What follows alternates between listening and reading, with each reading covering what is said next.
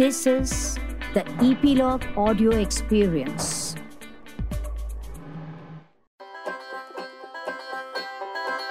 नमस्ते मित्रों, मुझे कुछ कहना है। अरे भाई, किसको? क्या? क्यों कहना है? जी, मैं गोपी देसाई। नया पॉडकास्ट शो मुझे कुछ कहना है, लेकर आ रही हूँ ईपीलॉग मीडिया पर। जी तो बच्चे हैं। छः से पंद्रह साल के बच्चे जो कुछ कहना चाहते हैं। वो अक्सर बड़ों की ही बातें सुनते रहते हैं। घर में हो या बाहर तो हम, मुझे कुछ कहना है में सुनेंगे बच्चों की बातें। मुझे कुछ कहना है में आज हमारे साथ है नित्या चौकसी। नित्या दसवीं कक्षा में पढ़ती हैं, कविताएँ लिखती हैं, पेंटिंग भी करती हैं। तो चलिए, नित्या से बातें करते हैं। नित्या, मुझे कुछ कहना है में आपका स्वागत है। शुक्रिया। नित्या आप कौन सी क्लास में पढ़ते हो? मैं दसवीं में पढ़ती हूँ। टेंथ में। तो आपके Yes. अभी एग्ज़ाम्स हुए या नहीं हुए? नहीं अब तक तो हमें कुछ नहीं कहा गया है। बस हमारे ऑनलाइन क्लासेस शुरू हो गए हैं। Okay. कैसा लग रहा है आपको ऑनलाइन क्लासेस के साथ? स्कूल्स में जब टीचर्स और स्टूडेंट सामने सामने हो तो ज़्यादा अच्छा लगता है पर ऑनलाइन में भी समझ तो आता है सब कुछ। तो अच्छा ही है। ओके। नित्या हाँ। अपने देश में बहुत से ऐसे बच्चे हैं छोटे गाँव में छोटी जगहों में जहाँ पे वो ऑनलाइन पढ़ नहीं पा रहे हैं। आप उन प्रिविलेज बच्चों में से हो काफ़ी सारे बच्चे हैं जो ऑनलाइन पढ़ सकते हैं। तो आप उन बच्चों के बारे में सोचते हो जो पढ़ नहीं पाते हैं? मुझे पढ़ना वैसे तो पसंद है पर जब भी कुछ मुझे ना पसंद हो तब मैं हमेशा उनके बारे में ही सोचती हूँ। एंड देन मुझे लगता है कि मैं काफ़ी प्रिविलेज्ड हूँ और मुझे अपॉर्चुनिटी जाने नहीं देनी चाहिए। इसलिए फिर उन उन लोगों का सोच के ही मैं फिर आगे पढ़ना चालू करती हूँ। क्या सोचते हो उनके बारे में आप? क्या लगता है आपको? क्या महसूस होता है? ऐसे कई सारे लोग होते हैं बच्चे जिनको पढ़ना होता है पर वो पढ़ नहीं पाते। अब मुझे पढ़ना भी है और मैं पढ़ भी सकती हूँ तो मैं उसका लाभ उठाती हूँ। और उनके बारे में यही मुझे विचार आते हैं कि काश मैं भी उनको सिखा पाती और ऐसा कुछ उन्हें भी मैं जो प्रिविलेज है मेरे पास उनके साथ शेयर कर सकती थी अभी अभी जो सिचुएशन है अभी जो स्थिति है दुनिया में उसमें आप ऐसा कुछ करना चाहोगे कि जो बच्चे नहीं पढ़ पा रहे हैं उनके पास जाओ और पढ़ाओ आप आपके फ्रेंड मैं ज़रूर चाहूँगी और अगर मुझे ये चांस मिल सके जैसे कि मैं मैं उनको रीच आउट कर सकूँ तो मैं ज़रूर ये करूँगी। मैं उम्मीद करती हूँ आप ये कर सकते हो। आप उसमें बड़ों की सहायता ले सकते हो कि कौन बच्चे हैं कहाँ हैं और आप उन तक पहुँच सकते हो। हाँ। तो ये जो पूरा कोरोना कहर है उसके बारे में आप क्या सोचते हो? मैं वही सोचती हूँ कि जितना ज़्यादा हम लोगों को मेहनत कर सकते हैं हम जो मिलजुल के रह सके और बांट सके कुछ चीज़ें वही बेहतर रहेगा। ऐसे हालातों में तो वही करना चाहिए हमें। जैसे क्या करना चाहिए?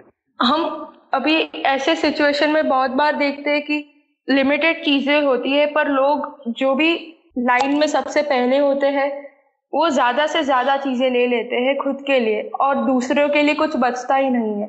अभी ऐसे में अगर हमें जितनी की आवश्यकता हो उतना ही लेंगे और दूसरों के लिए हम रखेंगे तो वो ज़्यादा बेटर रहेगा। बिल्कुल बहुत सही कह रहे हो आप। वेरी नाइस अभी कम से कम तीन महीने होने आएँगे ना जब से स्कूल नहीं गए हो आप? हाँ। तो क्या मिस करते हो आप स्कूल का? मुझे मेरे स्कूल में सबसे ज़्यादा मेरे दोस्तों की याद आती है। हम सब बहुत ही अच्छे से जब रिसेस हो तब कैसे अच्छे से मस्ती करते थे खाना बांट के खाते थे और फिर जब लेक्चर शुरू होते थे तब सब ध्यान से पढ़ते भी थे। तो वही सबसे ज़्यादा याद आता है। अभी भी ऑनलाइन में पढ़ा तो जाता है पर हम एक दूसरे के चेहरे नहीं देख सकते एक दूसरे से उतनी सारी बातें नहीं कर सकते। और हम पढ़ तो सकते हैं पर उतना अच्छे से समझ नहीं आता जैसा स्कूल में आता था। राइट राइट नित्या आप लॉकडाउन में घर में रहे तो इतना लंबा समय कैसे बीता आपने क्या क्या किया उसके बारे में बताइए। ये लॉकडाउन मेरे लिए उतना दिलचस्प नहीं रहा था। मुझे नई चीज़ें भी सीखने मिली थी, जैसे कि मैंने मॉम को जब मैं सहायता करती थी उनकी कुकिंग में, तब काफ़ी नई चीज़ें सीखी। फिर घर के कामकाज में मैं हाथ बटाती थी और तब मुझे पता चला कि कितना डिफ़िकल्ट होता है ये सब हाउस होल्ड मैनेज करना। और तो और फिर मैं, मेरी हॉबीज़ भी थोड़ी थी तो मैं पेंटिंग भी करती रहती थी। फिर कभी कभार मैं कुछ लिखती भी हूँ जैसे एसेज या फिर पोएम तो मैंने एक पोएम भी लिखी थी और उसके अलावा भी होमवर्क फिर प्रोजेक्ट्स सब स्कूल में जितना कम लोड पड़े उतना हमने इस समय में ख़त्म कर दिया। Right right. तो आपकी लिखी हुई पोएम हमें सुना सकते हो आप? जी ज़रूर। ये पोएम मैंने ट्रू फ्रेंड पे लिखी है। उसका नेम ही है ट्रू फ्रेंड एंड मैंने एक न्यूज़पेपर में भी ये भेजी थी टाइम्स एनआई में।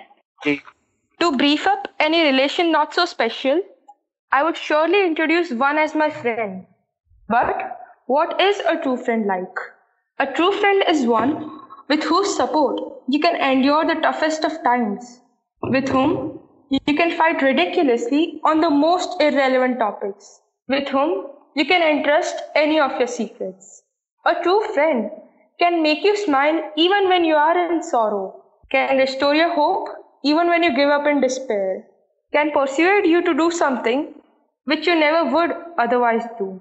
A true friend is one with whom you have nuances of one, so subtle that no one else would understand, with whose company you will never feel bored, with whom you can resort to any of your irritating tricks. A true friend teaches you to be naughty, play pranks, skip homework, bunk classes, but at the same time teaches you to combat adversities, anxiety, or stress, and most importantly, teaches you to smile even in the most challenging times, just like your parents do. Wow, wonderful. Thank you. Nitya अभी lockdown खत्म हो गया है गुजरात में तो आपने lockdown के बाद सबसे पहली चीज क्या की मैं मेरे नाना से जब से ये लॉकडाउन अनाउंस भी नहीं हुआ था जैसे ट्वेंटी सेकेंड मार्च जब जनता कर्फ्यू हुआ था उससे भी पहले से नहीं मिली हूँ। तो सबसे ज़्यादा पहले मैं अपने नाना को विश करने गई थी उनके पास गई थी और उनकी बर्थडे भी आ रही थी तो मैं सबसे पहले वहाँ गई थी। और वो पहली बार था जब मैं बाहर निकली थी। नाना से मिलने चली गई थी आप वंडरफुल नित्या आप तो पढ़ाई कर रहे हो आपके फेवरेट सब्जेक्ट्स क्या हैं? मुझे साइंस सबसे ज़्यादा पसंद है फिर हिस्ट्री सिविक्स भी पसंद है। okay.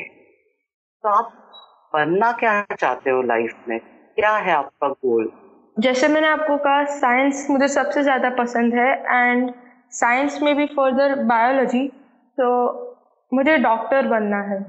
वंडरफुल वंडरफुल इसके अलावा आपके शौक क्या है? मैं एक फूडी हूँ तो मुझे खाना बनाना अच्छा लगता है और खाने में भी मुझे डिज़र्ट्स ज़्यादा पसंद है बनाना। फिर मैं पेंटिंग करती हूँ एंड मैंने आपको कहा जैसे मैं पोइम्स लिखती हूँ कभी कभी फिर मैं फोटोग्राफी भी मुझे अच्छा लगता है तो मेरे गार्डन में जो भी कोई अच्छे प्लांट्स ब्लूम करते फ्लावर्स ब्लूम करते हैं तब मैं उनकी तस्वीरें खींचती हूँ। वेरी नाइस वेरी नाइस अच्छा आप कितने साल के हो? मैं पंद्रह साल की। मतलब आप टीन एज में है। ये एक ऐसी उम्र है जब आपको लगता है कि आप जो सोच रहे हो वो सही है और आपको वही करना है। और आमतौर पर पेरेंट्स के साथ कॉन्फ्लिक्ट होता है। तो जी।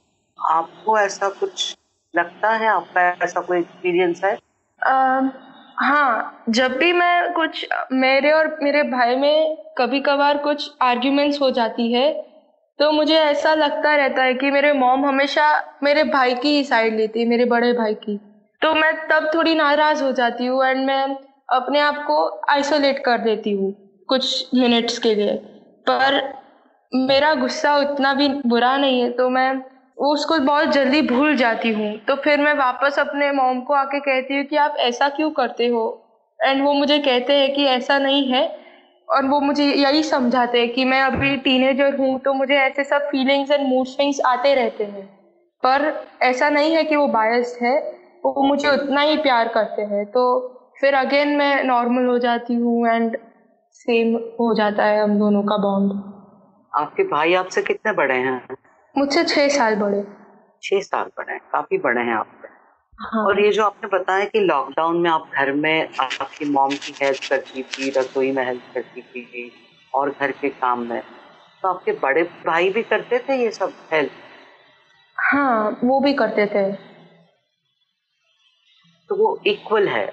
वो जो आपका शेयर है घर में भाई का और बहन का उसमें इक्वालिटी है या उसमें भेदभाव है? अक्सर घरों में होता है। वैसे तो इक्वालिटी है पर मैंने आपको कहा जैसे कि हमेशा छोटे भाई बहने को ऐसा ही लगता है कि बड़ों को ज़्यादा प्यार मिलता है। और जब भी मैं उसको मोबाइल में कुछ गेम खेलते हुए देखती हूँ तो मैं हमेशा कहती हूँ कि देखो, मैं काम कर रही हूँ, पर वो नहीं करते हैं। एंड ऐसे ही आर्ग्यूमेंट्स होती रहती है। पर आफ्टर ऑल वो मेरे बड़े भाई है। कुछ ऐसी बातें भी होती है आपकी उम्र में?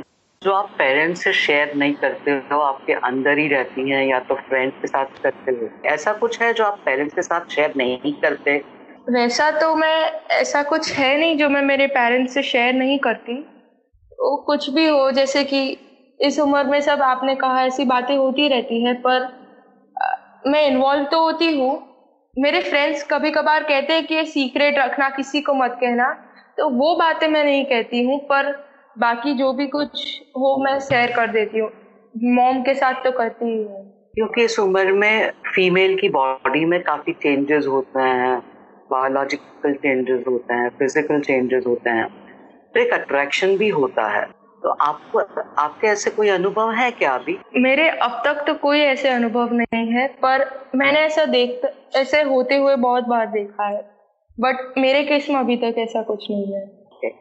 आप फ़िल्में देखते हो नित्या? हाँ पर मुझे उतना अच्छा नहीं लगता सब फ़िल्म देखना। पर्टिकुलर जॉनर्स अच्छे लगते हैं मुझे हॉरर और वो सब बिल्कुल भी नहीं देखती।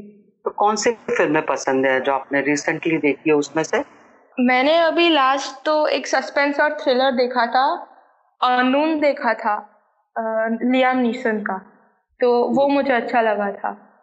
और आपके जो फ्रेंड्स हैं जिनके साथ बातचीत होती है और इस उम्र में सबसे ज़्यादा आपकी गहरी दोस्ती फ्रेंड्स के साथ होती है सब कुछ शेयरिंग होती है। तो कुछ ऐसा है जो आपको लगे कि आपके फ्रेंड्स के पेरेंट्स में ये बात अच्छी है और आपके पेरेंट्स में ये नहीं है या आपके पेरेंट्स ये बात अच्छी है जो दूसरे पेरेंट्स में नहीं है? ऐसा कुछ लगता है आपको? हाँ जब भी हम कभी मार्क्स की बात करते हैं तो ऐसी बात आती है कि पेरेंट्स ने डांटा है या नहीं? तो मेरे मामले में मुझे ये अच्छा लगता है कि मेरे पेरेंट्स मुझे डांटते नहीं, अगर मुझे बुरे मार्क्स आए तो। और दूसरों के पेरेंट्स में भी ऐसा तो कभी एक आध छोटी छोटी चीज़ें होती है, जो मैं मेरे पेरेंट्स को भी कहती हूँ बट फिर मैं उनसे तो प्यार करती हूँ तो। ओके ओके अच्छा आपने बताया था जब आपको लगता है कि भाई का पक्ष लिया गया घर में आपने बोला मैं आइसोलेट हो जाती हूँ। जब आप आइसोलेट हो जाते हो तो आप क्या करते हो? आइसोलेट एज इन मैं बस एक रूम में होती हूँ और वो लॉक भी नहीं करती हूँ। फिर मुझे मेरे मॉम डैड मनाने आते ही रहते हैं मेरा भाई भी आता है इनफैक्ट और तब मैं कुछ नहीं बस एक कॉर्नर में बैठ के बस अपना गुस्सा ठंडा करती हूँ। ओके गुड इस उम्र में एक आइडियल होता है एक जिसको बोलते हैं कि सपने में कोई एक इमेज होता है हीरो होता है। आपका ऐसा कोई है क्या जिनको आप लाइक करते हो या नहीं ऐसे नहीं एज सच मैं किसी को वैसे एडमायर नहीं कर एज सच रोल मॉडल तो भी नहीं है मेरा अब तक। एंड एडमायर भी नहीं करती अभी। एज uh, इन मेरे डैड को मैं मेरे रोल मॉडल की तरह देखती हूँ तो वही है जिनसे मैं इंस्पिरेशन लेती हूँ। एज सच एडमिरेशन किसके लिए नहीं है? तो ऐसा क्या है डैड में जो आप एडमायर करती हैं? मेरे डैड काफ़ी नॉलेजेबल है। मैं उनको कुछ भी पूछूँ तो वो तुरंत मुझे आंसर दे सकते हैं। एंड अगर अ, मुझे समझना है तो वो ऐसी इजी लैंग्वेज में भी कहते हैं कि मुझे तुरंत समझ आ जाए। तो वो भी एंड वो ऑलराउंडर है। जैसे कि वो स्पोर्ट्स में भी उतने ही अच्छे हैं। वो काम भी इतने अच्छे से संभालते हैं एंड अभी हाउस होल्ड चोर्स में भी हेल्प करते हैं तो सब चीज़ें बहुत आसानी से मैनेज कर पाते हैं। तो वही उन, उन, उसके लिए एडमायर करती हूँ। और डैड करते क्या है आपके? वो बिजनेसमैन है। ओके क्या यू एडमायर योर डैड और उनकी सारी क्वालिटीज वो जो भी करते हैं? आपके रोल मॉडल आपके अपने पापा हैं। फैंटास्टिक एक चीज़ बताइए नित्या, अगर आपको इस देश का प्रधानमंत्री बनाया जाए तो आप क्या करोगे? अगर मुझे प्रधानमंत्री बनाया जाए तो मैं पहले तो जो सड़कें हैं, काफ़ी सड़कें अभी भी कच्ची है, और जब भी बारिश गिरती है, तब उनमें पॉट होल्स बन जाते हैं। तो मैं पहले तो सड़कें ठीक करवाना कहूँगी, और तो और जो टैक्स है, उसको कुछ चीज़ों में थोड़ा कम करूँगी कुछ बेसिक चीज़ों में। ओके और कुछ भी करना चाहोगी आप? um, अभी जैसे कर ही रहे वैसे ही मैं पेड़ पौधे उगाने के लिए ज़्यादा इंसिस्ट करूँगी। और तो और जो क्राइम्स अगेंस्ट वुमेन है जो भी हम्म। है उनके लिए रूल्स ज़्यादा स्ट्रिक्ट करूँगी। और जैसे कि ज़्यादा स्ट्रिक्ट पनिशमेंट हो ऐसा कुछ जिससे कम हो सके क्राइम्स एक चीज़ बताइए, ये जो विमेन फीमेल्स को लेके एक सोसाइटी में अलग सब कुछ चलता है, उसके बारे में आप क्या सोचते हो? ऐसा है क्या? और अगर ऐसा है तो क्यों है? जी, अभी भी कब कुछ कुछ फील्ड्स में ऐसा वुमेन को इंफीरियर ही मानते हैं एंड वो मुझे बिल्कुल भी अच्छा नहीं लगता, पर ये बरसों से चला आ रहा है, इसीलिए अभी तक भी चल रहा है। कुछ लोग अभी भी वुमेन को डाउट करते हैं उनके कैपेबिलिटी के हिसाब से। पर मैं कहूँगी कि women and men are equal and उनकी भी इतनी कैपेबिलिटी है जितनी मेन की है। और कुछ कुछ चीज़ों में शायद ज़्यादा भी हो सकती है। Wonderful wonderful Nitya thank you so much for talking with us हमारे साथ बात करने के लिए आपका बहुत बहुत आभार। मैं आपका शुक्रिया अदा करती हूँ बेटा। Thank you thank you tuning in करने के लिए आपका बहुत बहुत शुक्रिया। आपको एपिसोड पसंद आया तो लाइक कीजिए, कमेंट कीजिए और रेट कीजिए। सब्सक्राइब कीजिए आपके पसंदीदा पॉडकास्ट ऐप पर, जैसे कि Apple podcast Google podcast Hubhopper Castbox और स्पॉटिफाई जियो सावन पर, ताकि हम आपको सूचित कर सकें नेक्स्ट एपिसोड में कब मिलेंगे। स्टे ट्यून अगले एपिसोड के लिए। तब तक आप अपना ख्याल रखें, खुश रहें, मस्त रहें। मुझे कुछ कहना है। मुझे भी कुछ कहना है। Bye friends